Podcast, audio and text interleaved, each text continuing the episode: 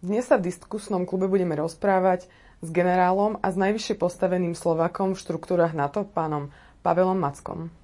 Dobrý deň, prajem. Pán Macko, ako je možné, že človek ako vy sa stal generálom? Ako sa bežný človek, Slovak, obyčajný, môže stať generálom na Slovensku? Tak nielen na Slovensku, aj všade vo svete. V prvom rade musíte vstúpiť do armády, musíte uh, tvrdo a postivo pracovať, musíte mať aj trošku toho životného šťastia a v tých rozhodujúcich okamžikoch, alebo keď prídu veľké výzvy, sa musíte osvedčiť. To je postup kariérny takého štandardného generála, ktorý nepríde nejak protekčne alebo nejak s nejakým mm tlakom od svojich známych alebo podobne. Takže mal som aj takých kolegov v zahraničí, v tých štruktúrach, ktorí prešli vlastne celým radom funkcií, osvedčili sa, no a potom, keď sa robil výber z tých vyšších dôstojnických funkcií na generálov, tak, tak boli vybraní. No a potom príde prvá generálska hodnosť a na tej generálskej hodnosti buď preukážete, že na to máte a no. idete ďalej, pokiaľ máte znovu aj to šťastie, alebo nepreukážete a v podstate mm. stagnujete. U mňa to bolo také, že ja som bol vybratý ako veľmi mladý generál. Keď som nastúpil do štruktúr aliancie, bol som ano. v podstate jeden z najmladších, 40-ročný generál. No ale prežil som to tam a naopak dali mi ešte aj také úlohy, o ktoré e, sa nepredpokladalo, že by vôbec som napríklad dostal v rámci tej misie, že som dostal aj niečo naviac. Áno. Takže keďže máte také skúsenosti, dosť bohaté by som povedala, že ste taký erudovaní na svojom mieste a v tom odbore, tak ako by ste charakterizovali slovenské vojsko? Tak ozbrojené sily Slovenskej republiky prešli celým takým zložitým vývojom ano. od roku 89 a potom od roku 93. Začínali sme z veľkej armády.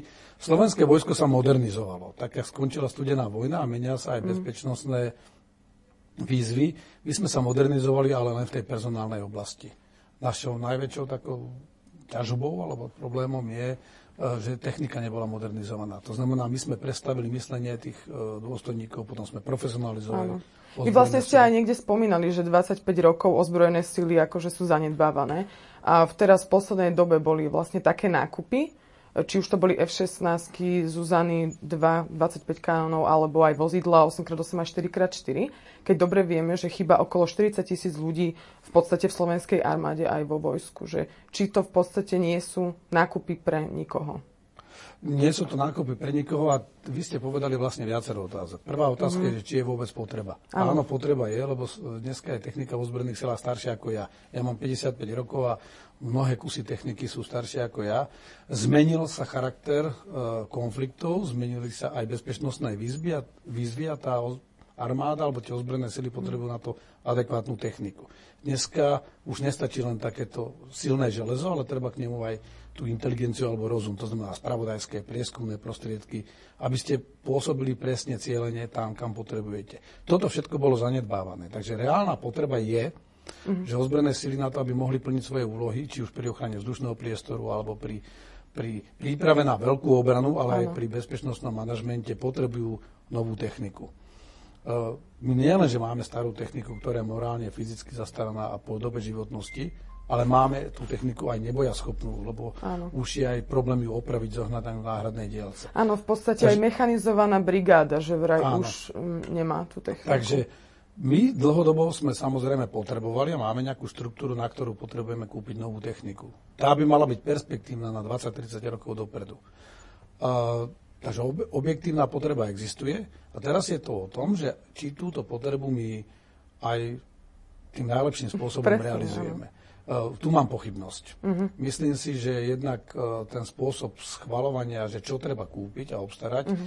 nie je úplne korektný, lebo vláda schválila nejaké strategické dokumenty a z tých vlastne vyplýva. To je ako keď máte zámer, chcete stavať dom, uh-huh. tak musíte najprv povedať tomu projektantovi, že, že na čo vám ten dom má slúžiť. Lebo iné to bude, keď tam chcete bývať dvaja ľudia, keď tam chcete mať veľkú rodinu a keď chcete mať, keď chcete mať pri dome aj nejaké podnikateľské prostredie alebo nejakú Áno. malú dielničku, tak podľa toho si nadizajnujete dom. Potom musí prísť nejaký stavár, ktorý vlastne ten Áno, dom postaví. A tuto je u nás problém, že my nemáme schválené strategické dokumenty a rozhodovanie o nákupoch je v rukách jednej strany v rámci celej vládnej koalície, tej strany, ktorá dostala ten rezort tá nedostatočne komunikuje, že prečo sa niektoré veci kupujú, síce schválený nejaký dlhodobý plán, ale reálne sa podľa neho nejde. Takže Tá odpoveď je taká zmiešaná. Áno, potrebujeme modernizovať mm-hmm. ozbrojené sily, ale modernizácia nie sú len uh, tie prostriedky, tá Áno. technika, ale je to aj výcvik, je to aj vybavenie Áno. vojakov, je to aj infraštruktúra, ktorú potrebujeme. Táto vláda len nakupuje. Áno. Čiže vy ste aj za to, aby sa napríklad e, vrátila povinná vojenská dochádzka. Napríklad v Norsku je to do dnešného dňa úplne normálnym javom, bežným a tam v podstate sú aj muži, ale aj ženy v tej povinnej vojenskej dochádzke. Vy aký názor zastávate? E, my, keď sme zavádzali profesionálnu armádu, sme vychádzali z nejakých podmienok a predpokladov. My sme vedeli, že potrebujeme menšiu mm-hmm. armádu, potrebujeme ju vysokoprofesionálnu, aby tí ľudia boli dobre vycvičení povinná služba, ktorá sa skracovala stále na kratší úsek, toto nezabezpečila. To znamená, vy za pár mesiacov nevycvičíte naozaj toho profíka vojaka. Takže my sme vtedy vzhľadom na to prostredie bezpečnostné, na tie hrozby, ktoré mm. nám hrozili a na to, že sme v súčasťou nejakého väčšieho balíka, ktorý sa volá e, NATO, kde máme systém kolektívnej bezpečnosti, to všetko nám umožnilo znížiť e, počet vojska. My sme začínali s 54 tisícmi, E, potom sme mali 24,5 tisíca s civilmi, dneska máme tabulkové pošty mierové, 17 tisíc od tých vojnových by som nerad hovoril, ale jasne, že to je väčšia kapacita. Tých 17 tisíc to je taký balíček, ktorý musí umožniť tri veci. Za prvé začať reagovať okamžite, keď sa niečo stane. To nemusí byť len hrozba vojny, mm. ale akákoľvek bezpečnostná kríza alebo aj, aj katastrofa, kde treba, aby vojaci pomáhali. Druhá je úloha, že musíme byť schopní rozšíriť tie kapacity, zmobilizovať dodatočné sily a prostriedky. A tretia je, že ak by hrozilo niečo väčšie, musíme byť schopní prijať spojencov. Z toho vyjde nejaké číslo, nejaká štruktúra tých síl. Toto nám vojaci povinnej služby nie celkom zabezpečí. Ja si myslím, že v tomto momente zatiaľ nie je dôvod uh-huh. zavádzať naspäť povinnú vojenskú službu. My ju v zákone stále máme, to znamená, tú možnosť máme povolávať Áno. My to máme v, podstave, v podstate aj v ústave článku 25. Áno. Áno. Len je to tak, že potom zákony určujú a naše zákony sú dneska postavené tak, že pokiaľ by bola veľká kríza, vieme aj tzv. registrovaných občanov, ktorí nikdy neboli na vojne, povolať mm. k odvodu a tí, ktorí budú odvedení, by nastúpili Jasne. do zbrojených síl. Ale Problém je v tom, že my sme vlastne ani tú pôvodnú profesionálnu armádu mm. dobre nedobudovali. To je to práve, čo hovoríme, že chýbala tá modernizácia. Chýba nám 5000 ľudí na tabulky počtov. Ano.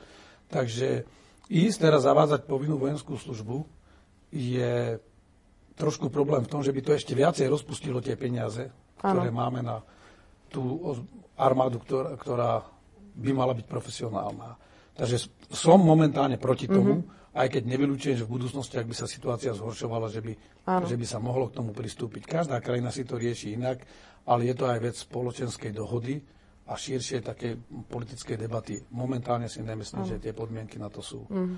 Pán Marcel, vy ste aj takým kritikom aj ministerstva obrany, vlastne čo sa týka aj funkčnosti alebo aj celkovo fungovania ozbrojených síl Slovenskej republiky tak mňa by skôr zaujímalo, že aké vy máte také konkrétne riešenia, ktoré by mali napomôcť tomu, aby to v podstate bolo lepšie, že je dobré kritizovať, ale je dobré mať aj nejaké riešenia. A vaše sú aké? Viete čo, ja som človek, ktorý e, vyrastal v pomerne jednoduchých pomeroch na nejakom majeri a tam vždy platilo to, že tvrdá a poctivá práca je to najlepšie, čo môžete urobiť. To znamená aj pre tieto ozbrojené sily, pre policiu, pre bezpečnostné zložky, je to naozaj profesionalita výkonu. Tie zložky treba odpolitizovať, nastaviť systém kariérny tak, aby naozaj tí najlepší ľudia sa dostávali pokiaľ možno na tie vyššie pozície, mať systém kontroly výkonu ich činnosti, a vytvoriť im podmienky na to, aby naozaj mohli plniť svoju úlohu. Aby sa hasiči pripravovali na to, že sú schopní zasiahnuť kedykoľvek, aj v ťažkých situáciách, aby vojaci boli pripravení nielen bojovať, ale aj e, plniť ďalšie úlohy, vrátane pomoci obyvateľstvu, mm. aby policajti v prvom rade riešili bezpečnosť občanov a nie nejaké výkazy, že koľkokrát kde zasiahli, koľkokrát dali pokutu. Áno. E, pán Macko, ja už som na začiatku aj spomínala, že vy ste v podstate najvyššie postaveným Slovákom, teda v štruktúrach NATO ste boli. Často spomínaný článok 5 Washingtonskej zmluvy, že je to naozaj iba nejaký pamflet, alebo je to normálne aj reálne využiteľné do praxe? Je to reálne využiteľné do praxe a ja to opočne otočím, že v momente, keď začnete pochybovať o článku 5, tak mm-hmm. sa to tým pamfletom stane. Jednoducho mm-hmm. to je o tom, že všetky krajiny deklarovali podľa článku 3, že budú sa pripravovať na vlastnú obranu a budú budovať vlastné kapacity. V článku 4 tejto Washingtonskej zmluvy sa hovorí, že pokiaľ budeme mať pocit ohrozenia alebo pochybnosti nejaké, alebo sa bude vyvíjať situácia nejakým spôsobom v našom okolí, budeme mať na to partnerov a budeme s nimi konzultovať, že ako hodnotia tú situáciu a či vieme na to nejakým spôsobom reagovať. A to môže byť politická reakcia, politicko-ekonomická sankcia, ano. napríklad je taký nástroj, alebo aj preventívne vojenské opatrenia, rozmiestnenia mm. síl a prostriedkov. Článok 5 je jednoznačne záväzok, že jeden za všetkých, všetci Všetci, za jedného. Áno. Tento záväzok je veľmi pevný. E, krajiny musia pripraviť aj podmienky na to, aby to fungovalo, to znamená, musia byť schopní poskytovať do toho balíčka síl. No a presne to je aj moja ďalšia otázka. Mm, keďže my sme členmi NATO, tak podľa vás nie je trošku zvláštnym javom, že my máme aj nejaké záväzky voči tomu. A napríklad jeden záväzok je aj, že 2% z hrubého domáceho produktu by sme mali dávať každoročne na vlastne obranu. My sme pod 1%, tak ako je to možné, že na jednej strane my chceme, aby bol ten článok 5 dodržaný dodržovaní. To je proste veľmi často opakujúci sa, opakujúca sa otázka, ale na druhej strane nedodržujeme vôbec záväzky, ale ani voči sebe.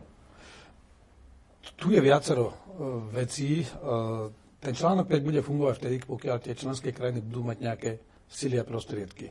Uh, lebo na to nemá armádu. Mm-hmm. Na to má len nejaké inštitúcie a má možno spoločné veliteľstva, kde ja som jednému z nich velil. Ale tie veliteľstva budú veliť vojakom, ktorí prídu od členských krajín. To znamená, aby to fungovalo, to je ako pucle. Vy máte nejakú časť pucly, ktorá je postavená zo spoločných prostriedkov, ale to je taká tá riadiaca jednotka. Všetko ostatné k tomu musí odniekaďal prísť.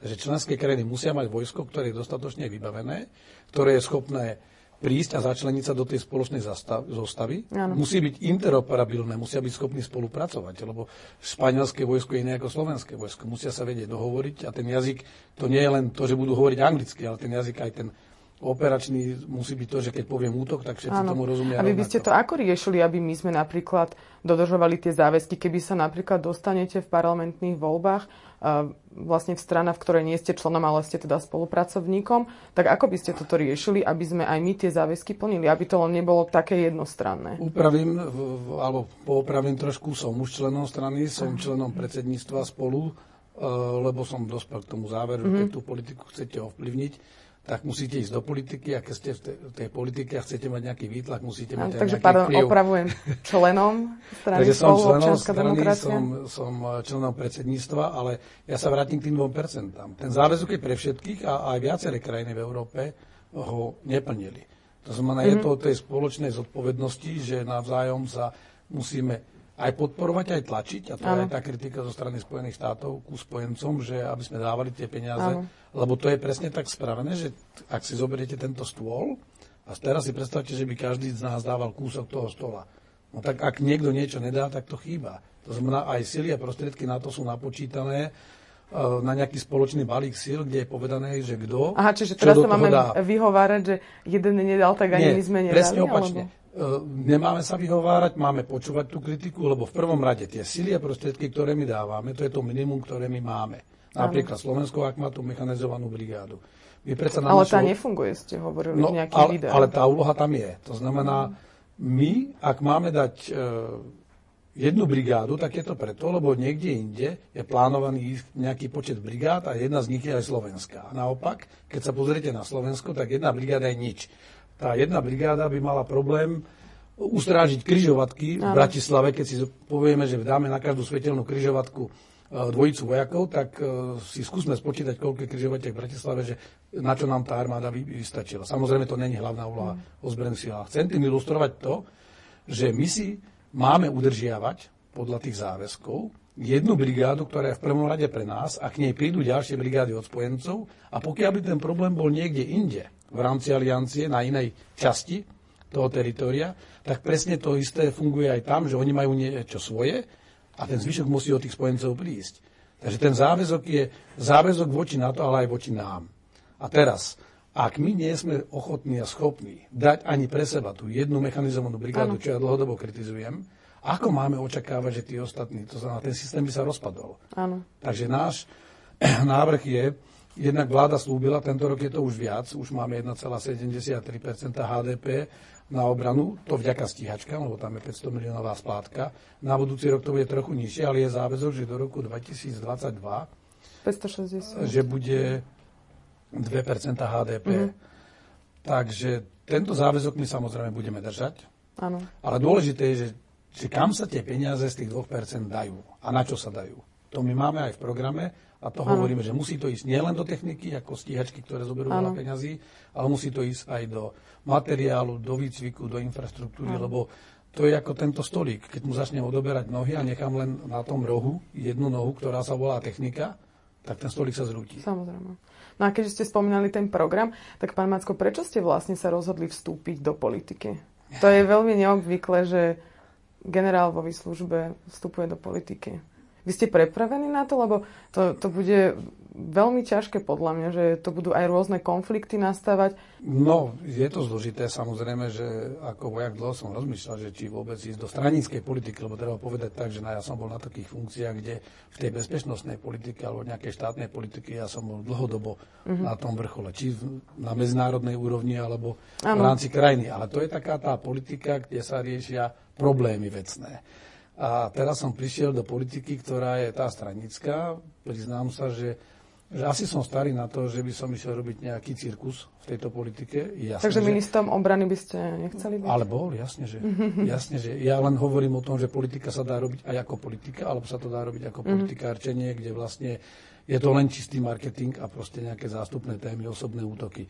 Je jasné, že ja sa nemám problém vymedziť a vyhradiť voči komukolvek a čomukolvek, ale vždy treba mať na pamäti, a už som v takom veku aj s takou skúsenosťou, že, že sa na to pozerám cez prízmu toho, toho záujmu a, a toho programového mm. cieľa, ktorý chcem dosiahnuť. A nie je to, že za každú cenu dehonestovať oponenta, aký mal dobrý program. Takže o mne je známe, mm. a to bola aj tá skúsenosť tých medzinárodných štruktúr, viete postaviť tým z, z 30 krajín. Áno. E, na to potrebujete veľkú dávku empatie, ale aj takej tej schopnosti načúvať a koordinovať. A ja si myslím, že toto je v našej politike niečo, čo nám mm-hmm. dlhodobo chýbalo a že to je, čo, čo môže posunúť tú politiku niekam inám. A prečo Ale práve priamo, stranu spolu? Áno, poviem. Prvé bolo, že ja som rozmýšľal, že či budem len expertom, ktorý bude hovoriť. Keď som odchádzal z rezortu, tak som kritizoval to, že ministerstvo obrany koľkokrát aj dobrú vec, tým, že ju nekomunikuje, alebo ju komunikuje ako slovom v porceláne, tak ju dokáže keď nie zdiskreditovať, tak minimálne vytvorí otázky, zbytočné mm. otázky, ktoré vyvolávajú pochybnosť a potom už len reagujete. Lebo príde negatívna informácia, to znamená chýba nám strategická komunikácia. Takže ja som mal tú skúsenosť, že aj vonku v tých štruktúrach je bežné, že sa bavíte s tou verejnosťou o tých častiach, mm. ktoré e, môžete zverejniť, ale bavíte sa jednoznačne o tom, prečo sa veci dejú, ak, na čo sa tie veci dejú, čo to bude stáť, to je úplne legitímna otázka, veď tá verejnosť to platí, alebo tí občania to platia. Takže to bola prvá taká motivácia moja na to, že prečo ísť do verejnej sféry a potom som samozrejme dlho rozmýšľal, že či aj do politiky. Mm-hmm. Začal som naozaj zo stranou spolu ako expert, ale ako náhle som išiel kandidovať do Európskeho parlamentu, aj keď primárne môj cieľ nebol priamo tam ísť, chcel som tam samozrejme ano. aj potiahnuť tú stranu, ale Primárne ten cieľ bol naozaj komunikovať tie otázky obrany a bezpečnosti, lebo sú dôležité a komunikovať ich aj prostredníctvom kampane. Ak by to vyšlo, bol by som tam rád, ale počítal som s tým, že to skôr nevíde a že je lepšie bude doma pôsobiť. Jedna vec je pre mňa kľúčová, prečo som do tej politiky aj za cenu toho, čo vy hovoríte, tej nečistej kampane, ktorá je tu, to riziko a bude, išiel je, že naozaj, ak chcete niečo zmeniť, vo vnútri systému vy to nezmeníte, lebo vy ste v nejakej hierarchii a ešte naviac, keď som bol v uniforme, tak uh, musíte plniť tie rozkazy, príkazy. Môžete samozrejme vnútorne, to kolegovia bývali vedia, že som bol veľmi jasne vyhranený voči niektorým procesom, niektorým veciam, ale nemôžete ich zmeniť, lebo nemáte tú moc. Dobre fungujúci štát funguje tak, že politici na základe mandátu od občanov, od voličov rozhodujú, čo sú dôležité otázky štátu, ktoré štát bude riešiť a úlohou potom tej exekutívy je to, to realizovať. To je niečo, čo ak chcem, aby to fungovalo, tak musím byť súčasťou toho. Preto ano. som išiel do tejto politiky a na Slovensku sa nedá ísť kandidovať ako nezávislý poslanec, alebo nemáte výtlak, ste sám bežec ano. v poli. Ja som z prostredia, kde aj na tej najnižšej úrovni je to o týme. Ten generál je na nič bez vojakov a tí vojaci bez vedenia tie sú na nič, sú len húf.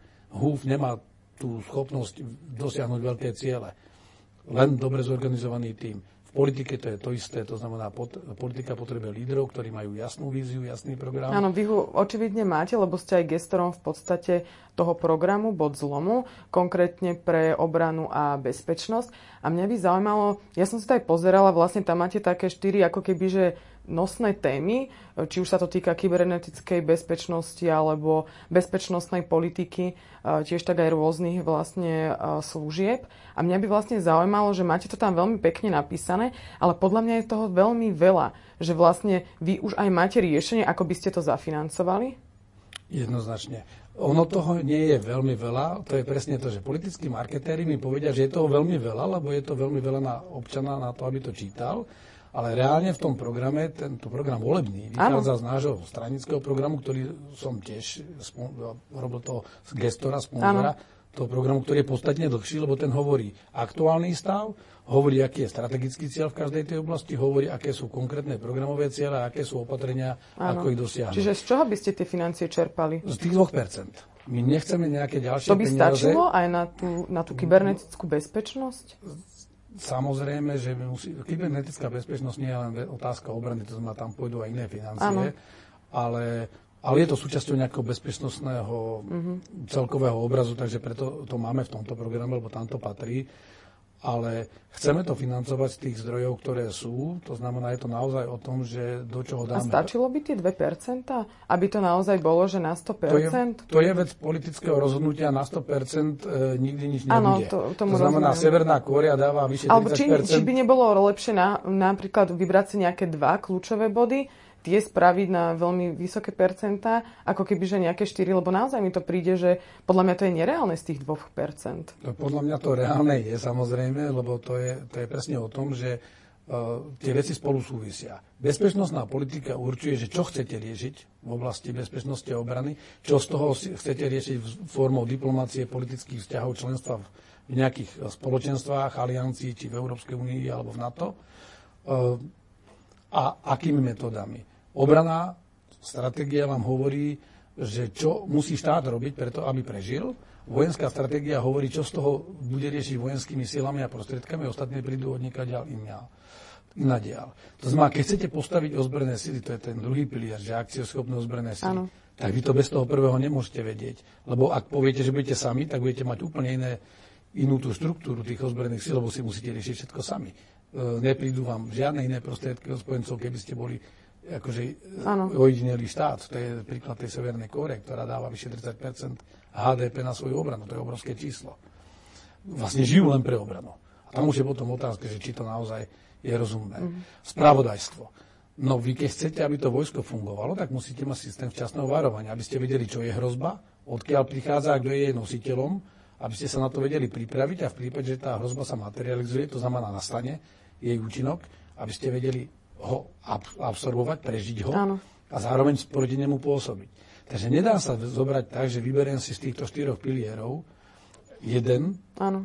a poviem si, že do toho to budem investovať. Ale dajú sa v rámci každého toho piliera dať priority tak, aby to bolo presne, jak ste dali tú otázku o mechanizovanej brigáde, že my dneska kupujeme nejaké veci, ale ja nechcem kupovať veci. Ja chcem mať na konci nejaké ucelené jednotky. Takže keď chcem brigádu, ja tak hovorím, že v určitej etape by vždy mal celý prápor výsť, ktorý má novú techniku, doplnený personál, dobre vycvičený a pripravený plniť Tak vám držím palce, aby to neboli iba slova, ale aj skutky. Tak ďakujem vám za dnešný rozhovor, že ste prijali naše pozvanie a dúfam, že sa ešte niekedy stretneme. Ja ďakujem veľmi pekne za príležitosť a, a naozaj to nie je len o tom, že slúbiť veľký program. My chceme funkčné ozbrojené sily, situácia sa zhoršuje a tie ozbrojené sily musia byť postavené na pevných základoch a nie na, na našom programe. Ja verím tomu, že získame preň aj politických partnerov, nielen verejnosť. Berem vás za slovo, pán generál Mackom. Ďakujeme. Ďakujem, pekný deň.